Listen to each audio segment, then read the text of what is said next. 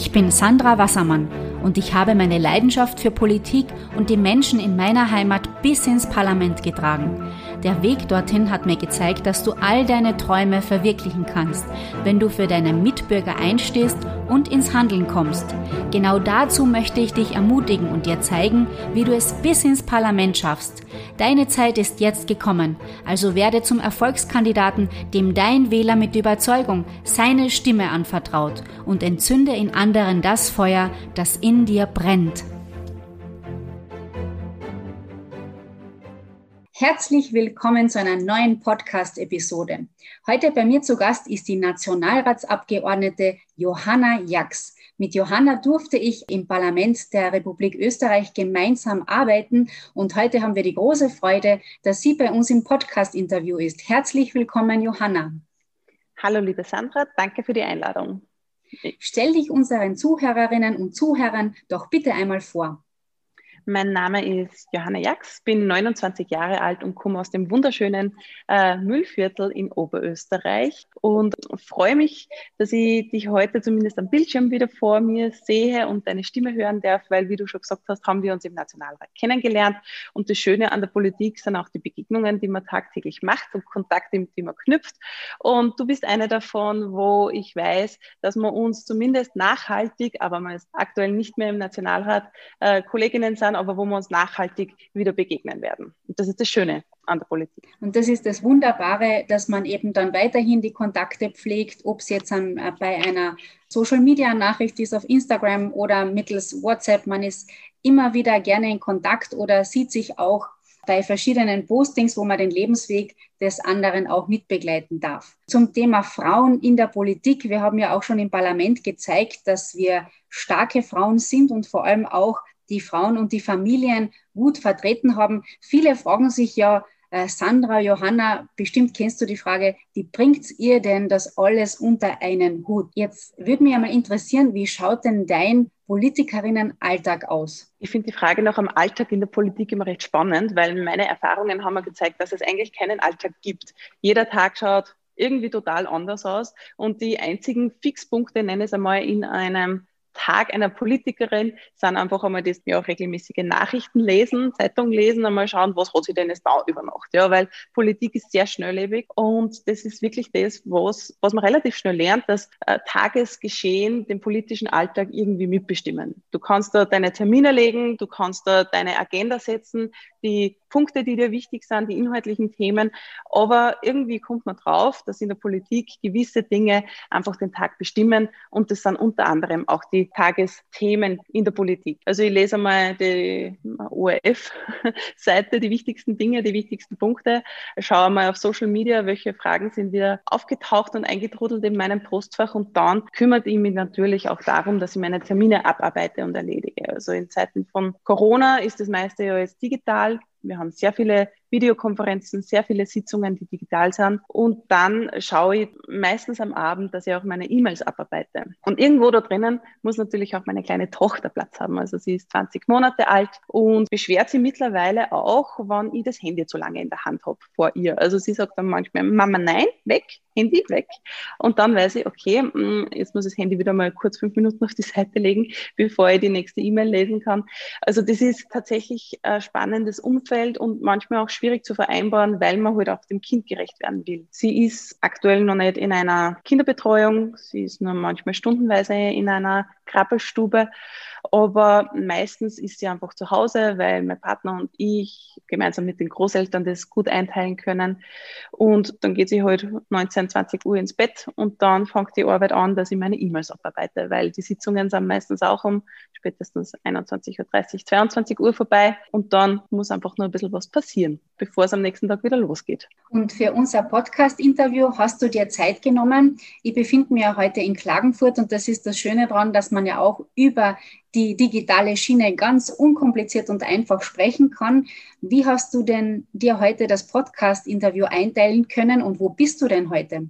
Ich sitze aktuell im Büro in Wien. Also ich habe gesagt, ich bin aus Oberösterreich. Heute habe ich einen Wien-Tag, weil wir morgen und übermorgen Nationalratssitzung haben und die vorbereitenden Sitzungen jetzt auch in Wien stattfinden. Also ich habe einmal im Monat eine fixe Wien-Woche wo ich im Büro in Wien bin. Rundherum passieren dann noch die Ausschusssitzungen. Das ist ja auch im Nationalrat die Hauptarbeit, dass man die Themen in den Ausschüssen abarbeitet. Da bin ich dann meistens aber nur tageweise in Wien. Jetzt habe ich heute halt seit 10 Uhr Videokonferenzen gehabt, sitze seit 10 Uhr auf diesem gemütlichen Sessel hier in meinem Büro und habe jetzt noch mit dir den Termin für die Podcastaufnahme eingetaktet. Und später muss ich mir dann noch meine Rede für die nächsten Tage vorbereiten. Das ist auch eine wichtige Aufgabe einer Nationalrätin, dass man sich die Reden vorbereitet. Also unglaublich Respekt von dieser Seite 18.20 Uhr und die Johanna ist noch immer hochkonzentriert, voll motiviert und sie hat auch ein Lächeln auf den Lippen.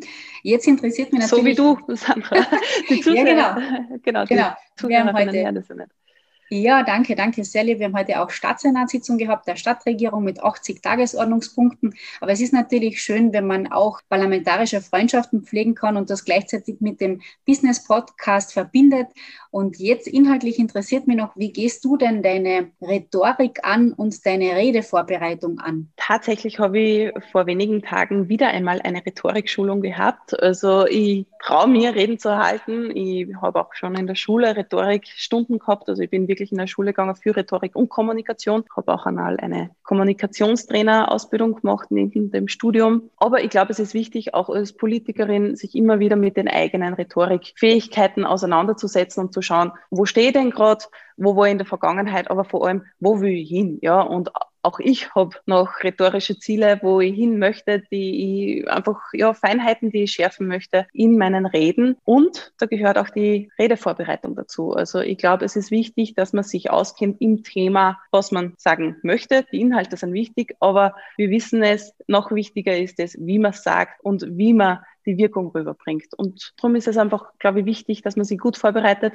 damit man weiß, wie man das Publikum an einen fesselt und vor allem, wie man auch die eigene Begeisterung für ein Thema rüberbringen kann. Sie kann mich noch sehr, sehr gut an meine allererste Rede im Parlament erinnern, was ich da für Herzklopfen gehabt habe und Herzrasen ja. und wie oft mhm. ich die Rede zu Hause geübt habe im Vorfeld man glaubt so, das ist eine Mammutaufgabe und das wird dann wirklich von Mal zu Mal leichter und einfacher und man kommt auch in die Routine. Ich kann mir vorstellen, dass viele, die heute zuhören, sich denken, oh Gott, das schaffe ich nie, ich habe da nicht die Ausbildung, die vielleicht die Johanna hat, kann ich das, schaffe ich das? Was würdest du denn jemandem sagen und wie würdest du ihm Mut machen, dass er auch einmal den Weg in die Politik beschreitet, ob es jetzt im Rathaus ist oder im Parlament? Ich habe die Politik ja auf einer ganz anderen Ebene kennengelernt. Ja, ich bin Tochter eines Bürgermeisters gewesen, also gewesen, weil mein Papa leider mittlerweile schon verstorben ist.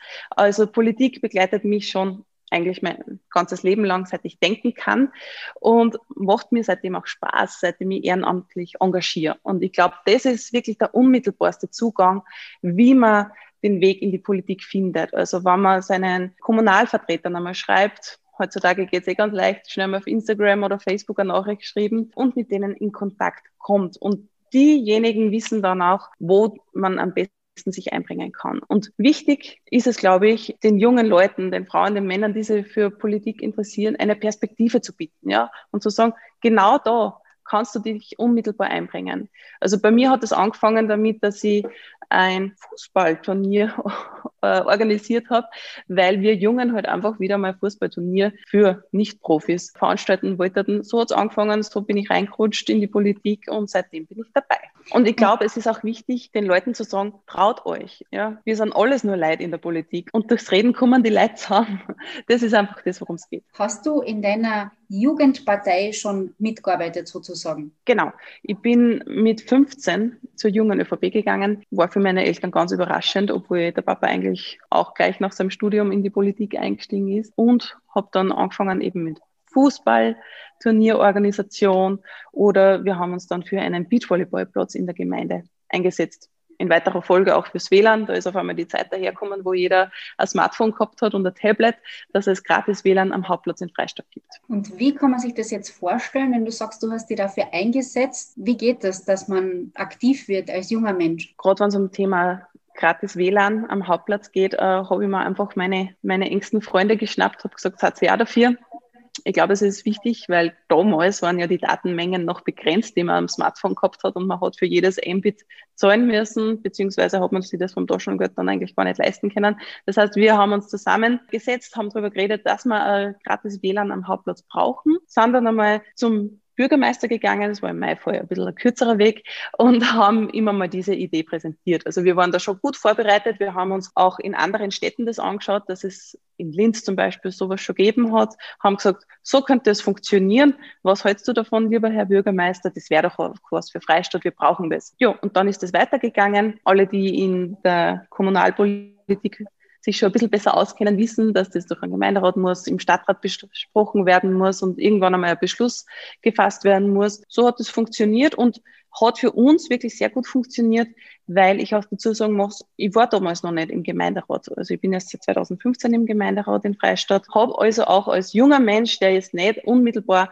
Amtsträger war, was bewirken können. Und das sind dann auch die Erfolgserlebnisse, die man hat. Und das ist schön. Eine wunderbare Mutmach-Story auch für alle, die uns heute zuhören. Du bist sozusagen von der ehrenamtlichen Jugendfunktionärin hin zur Kommunalpolitikerin, hin zur Nationalratsabgeordneten. Parallel bist du jetzt aber auch auf dem Weg zur Konzipientin. Und das Schönste wahrscheinlich an der ganzen Sache ist, dass du ja auch eine Mama bist und als Mutter im Nationalrat tätig. Und ein Thema, das mich persönlich, ich würde schon sagen, wöchentlich begleitet mit spannenden oder neugierigen Fragen. Das ist natürlich das Thema Vereinbarkeit von Familie und Beruf in unserem Fall. Bei dir finde ich es ganz, ganz spannend. Du bist ja auch Mama von der Franziska. Wie schaffst du denn das, die Familie, die Mutterschaft auch unter einen Hut zu bekommen? Ich habe einen sehr klassischen Weg in die Politik gehabt. Du hast das ja gerade skizziert.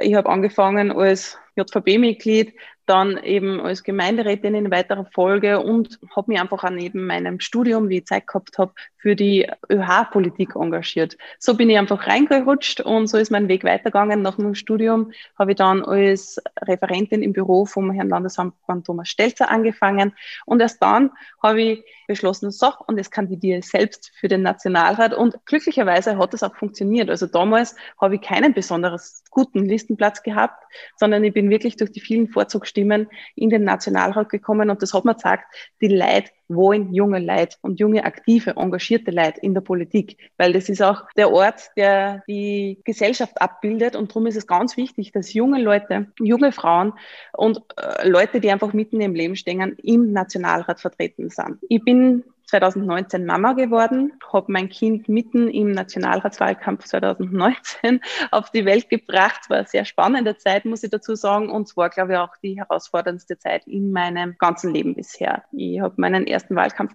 gehabt, wie die Franziska drei Wochen alt war. Und das muss man mal mit mit den vielen Mama-Gefühlen vereinbaren können, dass man sagt, okay, heute habe ich wieder meinen ersten Arbeitstag, ich muss jetzt auf eine Wahlkampfveranstaltung. Da muss man das Kind schon in guten Händen wissen, damit man halbwegs entspannt äh, dort sein kann, weil man muss sich natürlich auch im Kopf auf das konzentrieren, was man da zu tun hat. Ja, man muss einmal eine Rede halten, man muss mit, äh, mit den ganzen Bürgerinnen und Bürgern reden vor Ort im Wahlkampf und auch wenn man da als Mama mit dem Kopf immer äh, beim Kind ist, man muss auch fokussiert sein auf die Sache, die man man macht. Weil das ist wichtig, dass man den Menschen das Gefühl gibt, man hört ihnen zu. Natürlich gibt es Tage, wo die Franziska krank ist oder wo es ihr nicht so gut geht, wo es mir vielleicht nicht so gut geht. Da funktioniert das nicht immer. Aber der Fokus auf die Sache, die man macht, ist ganz, ganz wichtig. Die Vereinbarkeit von Familie und Politik ist nicht äh, die einfachste. Sandra, du bist schon darauf eingegangen. Das ist was, das begleitet einen als Eltern, glaube ich, immer.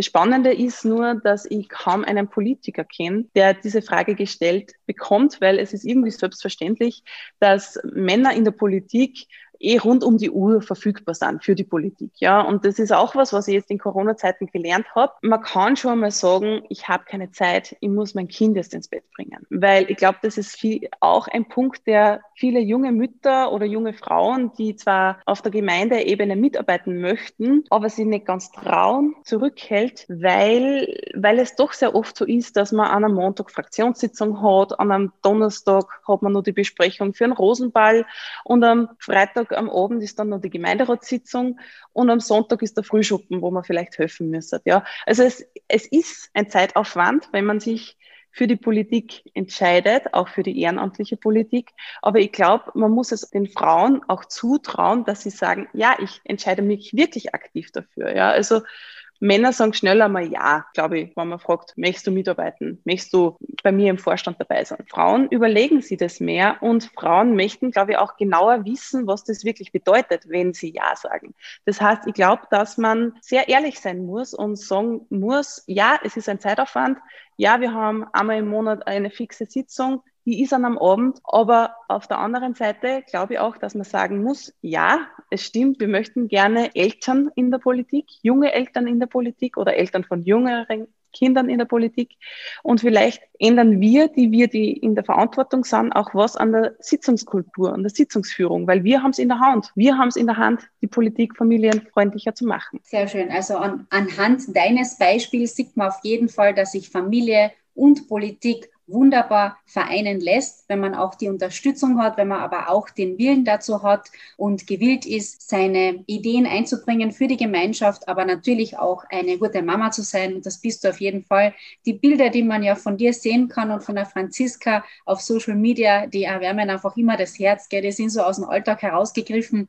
Und das ist einfach schön, wenn man sehen kann, wie Politik funktioniert und die Familie parallel eingebunden ist. Du hast es schon gesagt und das hat mich auch schon neugierig gemacht. Das sind deine vielen Vorzugsstimmen, die du im Nationalratswahlkampf auch sammeln konntest. Ihr habt ja in Oberösterreich auch dieses Superwahljahr mit den Landtagswahlen, den Bürgermeisterwahlen, den Gemeinderatswahlen hilft eine Johanna Jax, die jetzt schon voll eingebunden ist in ihrer täglichen Arbeit, auch noch bei den Wahlkampfvorbereitungen im eigenen Bundesland mit? Beziehungsweise welche Tipps hast du denn zum Thema Vorzugsstimmen? Selbstverständlich helfe ich mit im Wahlkampf. Also ich werde zwar nicht persönlich kandidieren für den Landtag, ich werde natürlich kandidieren für den Gemeinderat, ich werde da auch meine Bürgermeisterin unterstützen, weil ich will, dass unsere Bürgermeisterin Bürgermeisterin bleibt, weil wir sind eine Bezirkshauptstadt mit Bürgermeisterin Bürgermeisterin und das kommt ja in Österreich auch nicht so oft vor. Also wir haben mehr Josefs im Bürgermeisteramt als insgesamt Frauen im Bürgermeistersessel.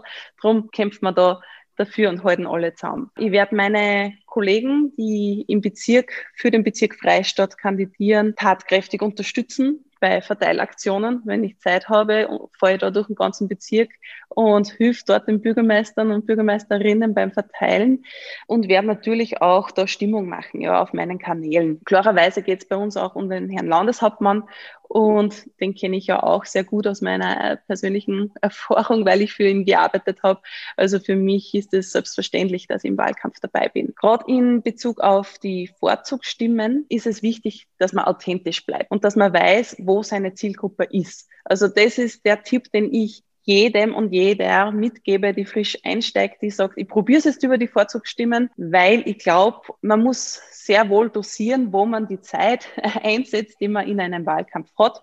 Man hat nicht unendlich viel Zeit und darum sollte man sich vorerst einmal auf diese Zielgruppen fokussieren, die man für sich definiert und wo man weiß, dass man die gut anspricht. Und natürlich ja, Social Media ist was, was in Zeiten wie diesen im 21. Jahrhundert und vor allem jetzt auch mit äh, ja, Corona-Pandemie unabkömmlich ist. Wie bist du das angegangen? Ihr habt vermutlich auch diese Setkarten gehabt, wo der Kandidat dann präsentiert wird. Hast du da auch aktiv darum gebeten oder hat es da verschiedene Möglichkeiten gegeben, wie man auch erklärt hat, dass äh, eine Vorzugsstimme zum Abgeben ist? Ich habe diese Wahlkampf-Goodies, die ich gehabt habe, ja, das waren Schokotaler mit meinem Gesicht drauf, also die Johanna zum Vernaschen.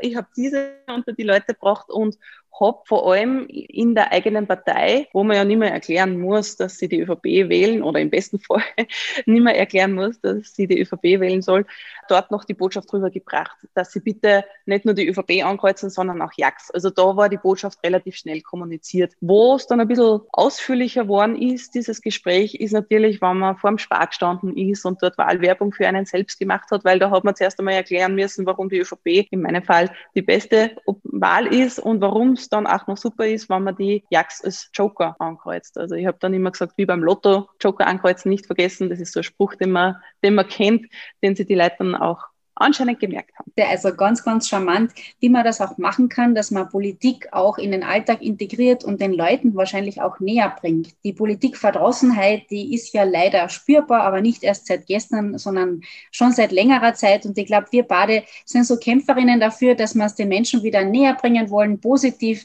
entgegenbringen wollen und vor allem auch das Sprachrohr sind der Bevölkerung, aber vor allem auch ein offenes Ohr haben zu jeder Zeit, wenn es Anliegen gibt aus der Bevölkerung.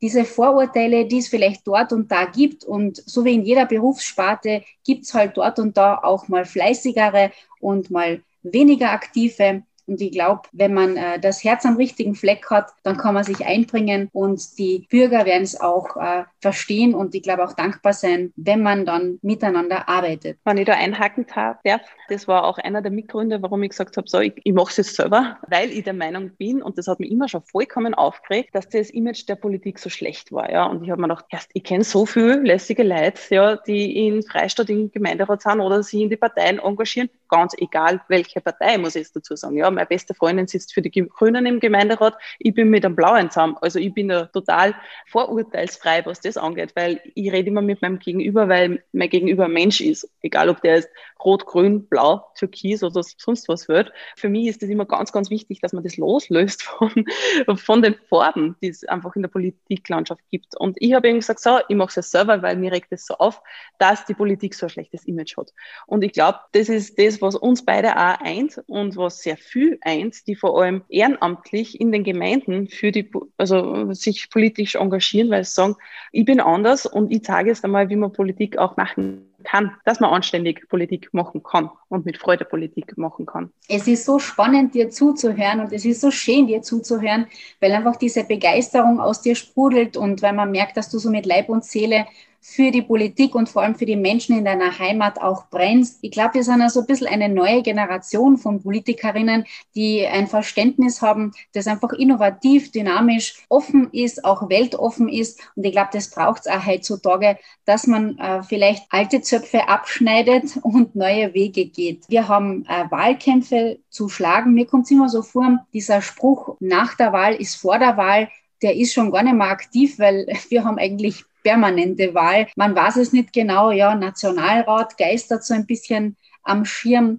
Jedenfalls aber Bundespräsidenten wollen, dann sind es Landwirtschaftskammerwahlen, dann sind es Landtagswahlen. Wie geht's dir denn dabei, wenn du jetzt unter der Maßnahme der Corona-Pandemie an einen Wahlkampf denkst? Also wir haben ja im März gewählt in Kärnten, die Gemeinderatswahlen haben wir zu schlagen gehabt und es war schon sehr, sehr schwierig, mit den Bürgern in Kontakt zu treten. Ich denke mir, dass bis zum Herbst vielleicht Lockerungen da sind, aber man trotzdem noch ganz großen Wert auf die Gesundheit legen muss. Wie denkst du denn, dass Kandidaten für die kommenden Wahlen zu den Bürgern kommen, um genau diese sympathische Erklärung, die du jetzt kommuniziert hast, auch an den Wähler, an die Wählerin zu bringen? Ich glaube, dass durch die Impfungen und Sicherheitskonzepte, die es dann auch über den Sommer geben wird, schon ein Wahlkampf möglich sein wird im Herbst, aber natürlich anders, wie wir es gewohnt sind. Du hast das gesagt, ihr habt es in Kärnten jetzt, jetzt bereits gehabt. Ihr wart in dieser Situation. Für uns in Oberösterreich ist es eine neue Situation, weil unser Landtagswahlkampf ist sechs Jahre her. Also es ist, glaube ich, für den Parteiapparat und für die Funktionäre eine total andere Situation. Weil wir sind es gewohnt, dass wir Veranstaltungen haben, Frühschoppen, ähm, ja, dass Musik Feste sind und Zeltfeste, vor allem im Sommer, wo man viel Leute auf einmal erwischt. Und das ist das, wie, wo ich davon ausgehe, dass es so in dieser Form nicht möglich sein wird. Das heißt, man muss sich andere Formate einfallen lassen. Es wird, glaube ich, der direkte Kontakt unter Abstand. Äh, ich gehe mal davon aus, dass wir den Abstand auch noch im Herbst halten müssen. Der direkte Kontakt wird wichtiger sein. Und ob der jetzt auf Social Media stattfindet oder wirklich an der Haustüre oder am, am Gartenzaun, oder per Telefon, genau, Telefon, genau. Äh, das wird sich kristallisieren. Mm, wichtig wird für die Funktionäre, dass eine gewisse Wahlkampfstimmung aufkommt weil sonst ist ein Wahlkampf ein bisschen eine Vatergeschichte und wir wissen es, wir sind beide Funktionärinnen, dass, dass es eine gewisse Stimmung braucht, ja. Weil dann hat man einen Antrieb, dann hat man einen Ansporn, warum man jetzt jeden Tag wirklich um sechs Uhr aufsteht, da vielleicht schon die Frühstücksgipfel verteilt und am Abend immer nur durch die Wirtshäuser zirkt oder sich zumindest zeigen lässt und nach vier Stunden Schlaf wieder aufsteht und wieder auf der Straße steht. So sind wir das gewohnt, dass ein Wahlkampf funktioniert und da ist man auf so einer ganz eigenen Welle. Ja. Also Stimmung wird wichtig sein. Ich befürchte trotzdem, dass es heuer ein bisschen anders sein wird, als wir eben gewohnt sind, aber ich bin optimistisch, dass wir uns Formate einfallen lassen werden können, die trotzdem den Bürgerkontakt sicherstellen werden. Liebe Johanna, du hast unseren Zuhörerinnen und Zuhörern jetzt einen aktuellen Einblick in deinen Arbeitsalltag, in deine Arbeitswelt gegeben. Rückblickend interessiert mich aber noch die Frage im Parlament der Republik Österreich, da trägt man schon große Verantwortung, auch für die verschiedensten Beschlüsse. Gibt es da einen Beschluss aus dem Nationalrat, der dir besonders positiv in Erinnerung ist? Tatsächlich ist es der Beschluss zum Familienbonus Plus gewesen, also 1500 Euro pro Kind Steuererleichterung. Und ähm, von diesem Beschluss haben 1,6 Millionen Kinder unmittelbar profitiert und circa eine Million Familien. Ich glaube, das ist schon ein Beschluss, der wichtig ist, weil mir eben Familienpolitik total am Herzen liegt und wo wir sagen, ja, Familie ist keine Schande, Familie ist ein innerster Wert, den ich in mir trage und unsere Familien gehören belohnt. Und das war ein schöner Beschluss, weil ich gewusst habe, das kommt wirklich unmittelbar sehr vielen Kindern zugute. Wunderbare Abschlussgedanken von dir, liebe Johanna. Wer jetzt der Johanna gern folgen möchte, der findet sie ganz einfach auf Instagram unter Johanna Jax oder auf Facebook. Ich werde euch gerne auch die Johanna in der Podcast-Beschreibung und in den Show Notes verlinken. Liebe Johanna, herzlichen Dank, dass du dir heute die Zeit genommen hast, im Erfolgskandidaten-Podcast mit dabei zu sein. Danke, liebe Sandra, für die Einladung. Hat mich wirklich sehr gefreut. Danke für deine Zeit. Vielen Dank fürs Zuhören und bis zum nächsten Mal.